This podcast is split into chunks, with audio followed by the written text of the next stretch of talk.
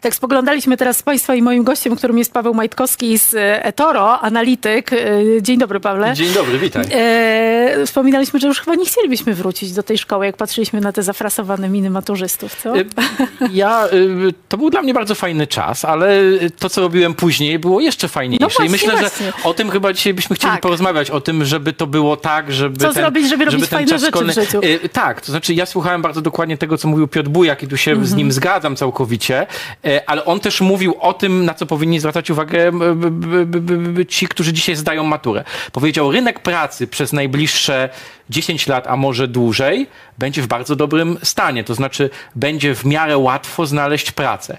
Oczywiście to nie jest tak, że w każdym zawodzie i w każdym miejscu. Ale też jest konkurencyjny w związku z tym E, bardzo, tak, tak, tak. On jest konkurencyjny. Trzeba się dobrze przygotować. Rzeczywiście, no ale już raczej nie wrócimy do tego, co jak ty czy ja powiedzmy, jak tutaj po- naszej maturze, no to były te czasy, kiedy większość Polaków wyjeżdżała, żeby znaleźć Tak, pracę, tak? prawda. Więc, więc, Już nie więc, wyliczając, więc ile mamy lat, ale tak więc było. pierwsza rzecz, którą ja bym, bo tak zastanawiałem się długo, o czym tu będziemy rozmawiać, ja bym chciał powiedzieć, że skończyło się czas studiowania dla samego studiowania. To znaczy, chciałbym zachęcić wszystkich naszych maturzystów, którzy nas oglądają, do tego, żeby jednak studiować coś, co ma perspektywę i co nam się podoba. No właśnie, bo ja zapowiedziałam e, naszą rozmowę e, jako rozmowę o zainwestowaniu w siebie.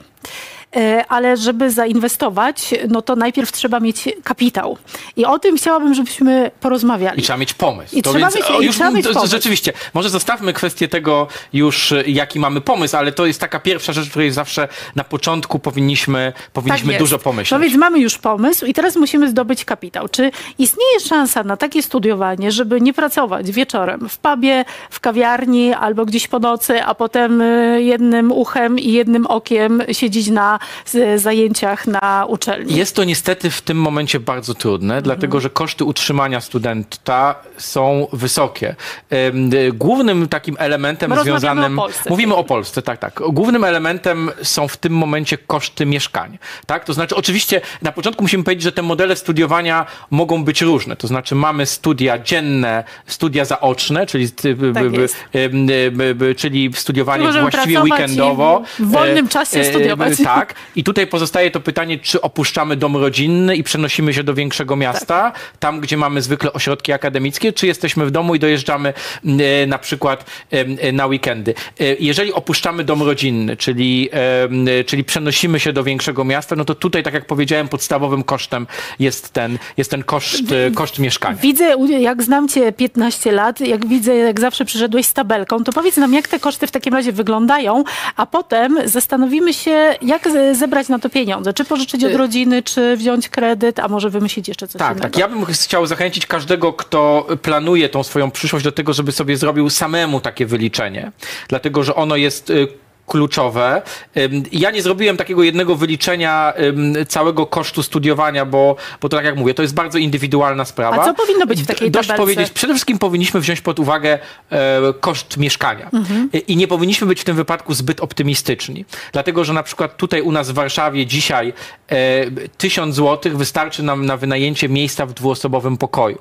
E, I to jest to 1000 zł plus. Jeżeli chcemy mieć swój własny pokój, to już będzie bliżej 1500. Jeżeli ktoś chciałby mieszkać we własnym mieszkaniu, to już, jest, to już są ponad To są 2000. tysiące, tak. tak? I niestety w większości miast uniwersyteckich w Polsce e, to nie są dużo niższe, to nie są dużo niższe Mhm. ceny. Łącznie z tym, że na przykład w Krakowie to może być nawet dokładnie taka sama kwota, chociaż miasto jest mniejsze, to jednak studentów jest też bardzo dużo, em, e, może być więcej, a po y, tym napływie uchodźców z Ukrainy, którzy mocno rozgrzali ten, ten rynek nieruchomości, to to jest właściwie najważniejszy element, na który powinniśmy zwrócić uwagę. Tak, No a i- pojemność akademików jest jaka jest, sama wiem, bo w Krakowie studiowałam. tak, tak, tak. I, i ja nie bez kozery y, powiedziałem o tym tysiącu złotych, y, b, który jest tym początkiem, jeżeli wynaj- chodzi o wynajęcie nieruchomości, bo takim podstawowym elementem wsparcia, z którego może skorzystać student, jest kredyt studencki.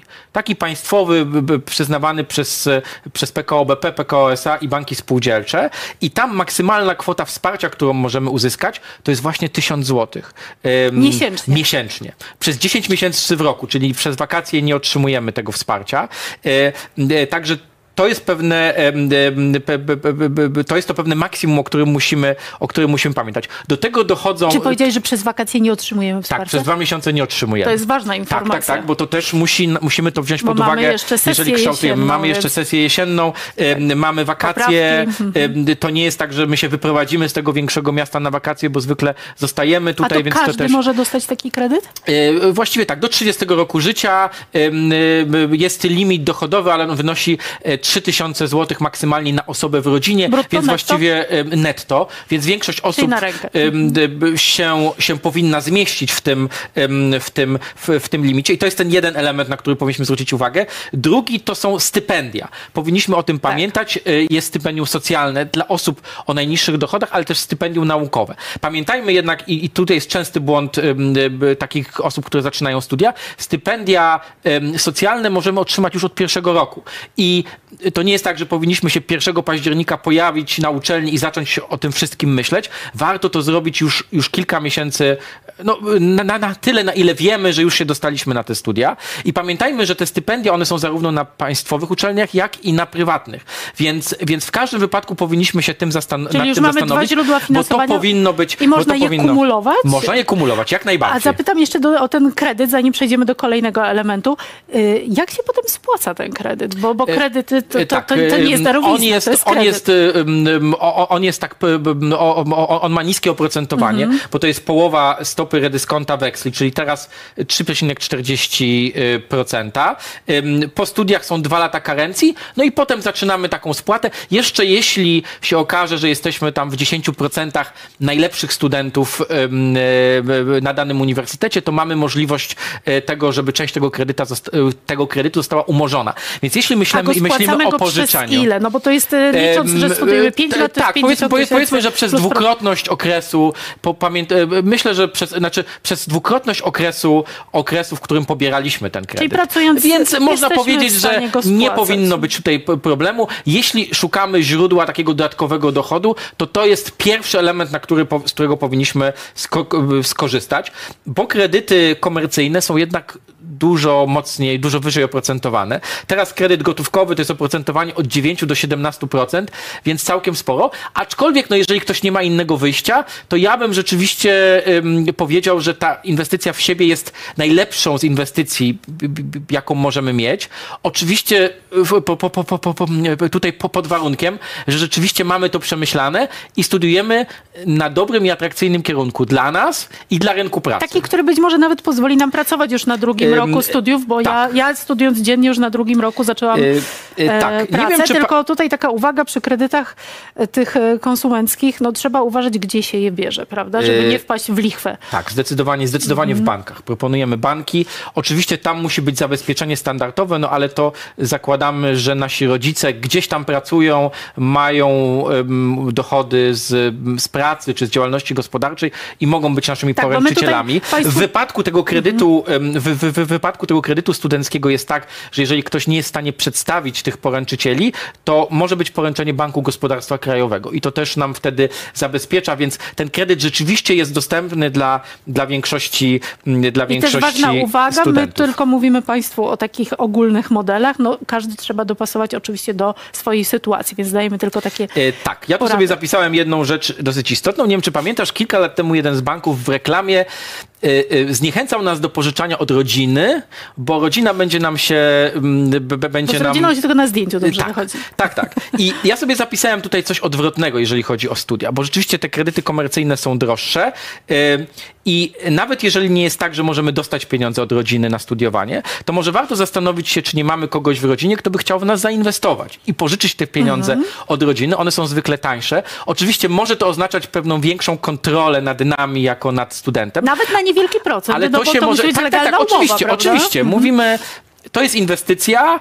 e, Proszę wujku, ciociu, bo to może nie być ktoś taki, z, takiej, z, takiej bardzo bliskiej rodziny, E, ale, ale zastanówmy się nad tym, bo to też, e, bo to też ma sens. Pamiętajmy, że cały czas studia, jak cały czas startup, studiowanie w Polsce mimo wszystko ma dobrą prasę. To znaczy, jak powiemy komuś, że chcemy pożyczyć, że bierzemy pieniądze nie na telewizor, nie na komputer, nie na konsumpcję, a na studiowanie i na inwestycje w siebie, e, to, to rzeczywiście otwiera wiele głów i wiele drzwi i, i, i, i warto się nad tym zastanowić. Oczywiście, no jeśli się nie uda, mm, to się nie uda, ale, ale, ale w tym wypadku warto to, warto to wziąć Ale pod jak uwagę. ktoś jakiś anioł biznesu inwestuje w startup, to też nigdy nie wie, jaka będzie stopa zwrotu, a może się okazać, że będzie ogromna.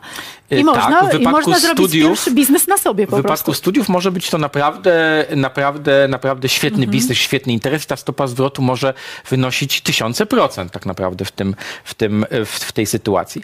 Mm, Kolejna rzecz, na którą, zwróciłem, na którą bym zwrócił uwagę, to to, czy płacimy za same studia, bo na początku mówiliśmy o kosztach utrzymania, ale potem pozostaje pytanie, czy studia bezpłatne, dzienne, czy studia komercyjne, za które płacimy. Ym, ym, Studia zaoczne, czyli takie weekendowe, są zawsze płatne, ale studia dzienne na prywatnych uczelniach też są płatne, tak? Czyli mamy Tak. tutaj. I ja zrobiłem sobie takie wyliczenie, bo zastanowiłem się, bo y, tak, jeżeli patrzymy ogólnie na koszt studiów, to teraz semestr em, em, takich przeciętnych studiów kosztuje od 3 do 6 tysięcy złotych za semestr. Czyli mamy studia magisterskie Mówimy o 10 czesnym. semestrów. Mówimy o samym czesnym, Mhm. tak. I nie mówimy też o medycynie, która może kosztować prywatnie od 30 do 50 Jasne. tysięcy za semestr. Ale przeciętnie, jak będziemy chcieli pójść na jakieś stosunki międzynarodowe, czy naszą dziedzinę finansową, jakąś e, b- ekonomię. jestem prawnikiem z e, wykształcenia, to- to no też na może kosztować. To też może kosztować, to to jest od 3, no, to,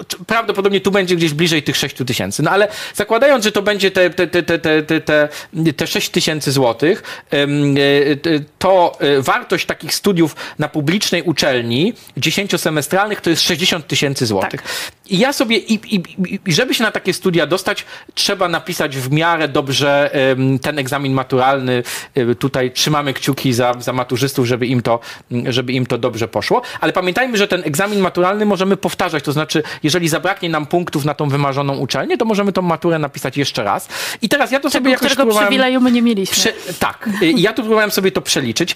Tak z głowy przyjąłem, że na przykład przygotowanie się do takiego egzaminu, żeby uzyskać taki dobry wynik pozwalający nam na dostanie się na uczelnię, to byłoby 1000 godzin. Tak? Zakładamy 1000 godzin, to jest 25 tygodni po 40 godzin tygodniowo, czyli tak jakbyśmy normalnie pracowali w tygodniu pracy. I jeżeli założylibyśmy, że te 60 tysięcy dzielimy sobie na te 1000 godzin tego przygotowania, to tak jakby... Mm, E, to tak jakby ktoś płacił nam 60 zł za godzinę netto.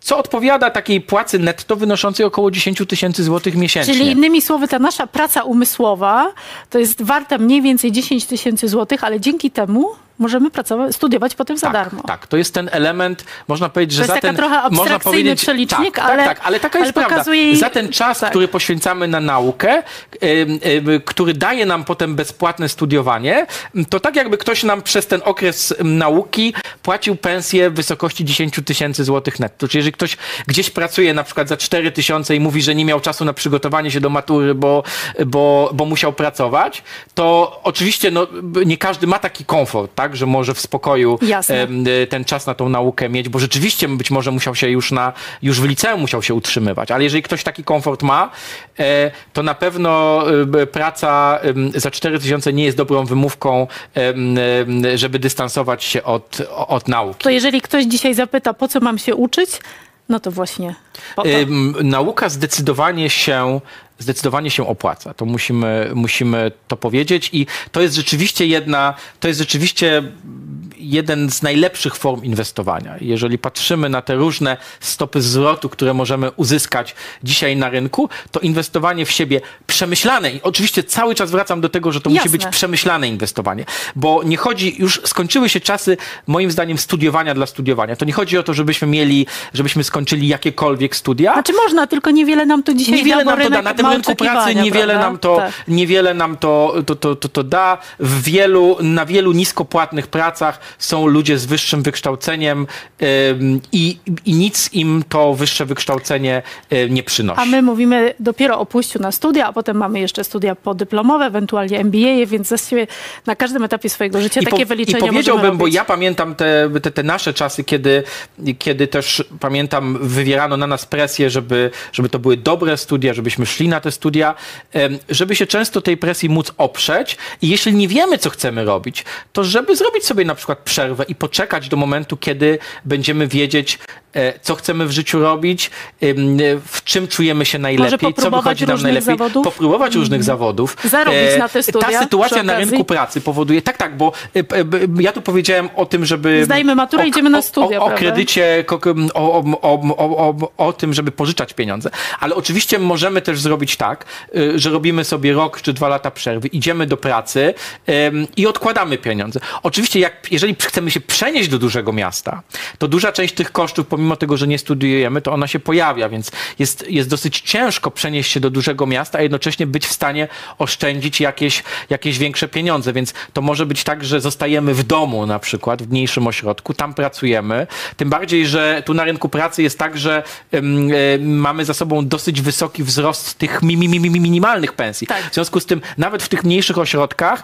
y, ta różnica w, w, w, mi, mi, mi, mi, mi, między tym, co możemy zarobić na przykład w Warszawie czy w Krakowie y, na początku swojej drogi zawodowej nie jest taka duża.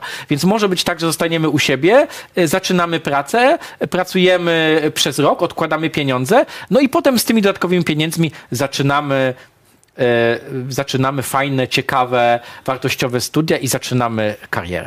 I o tej inwestycji w siebie mówił Państwu człowiek od inwestycji, analityk eToro, Paweł Majtkowski. Bardzo dziękuję, Bardzo Paweł. dziękuję.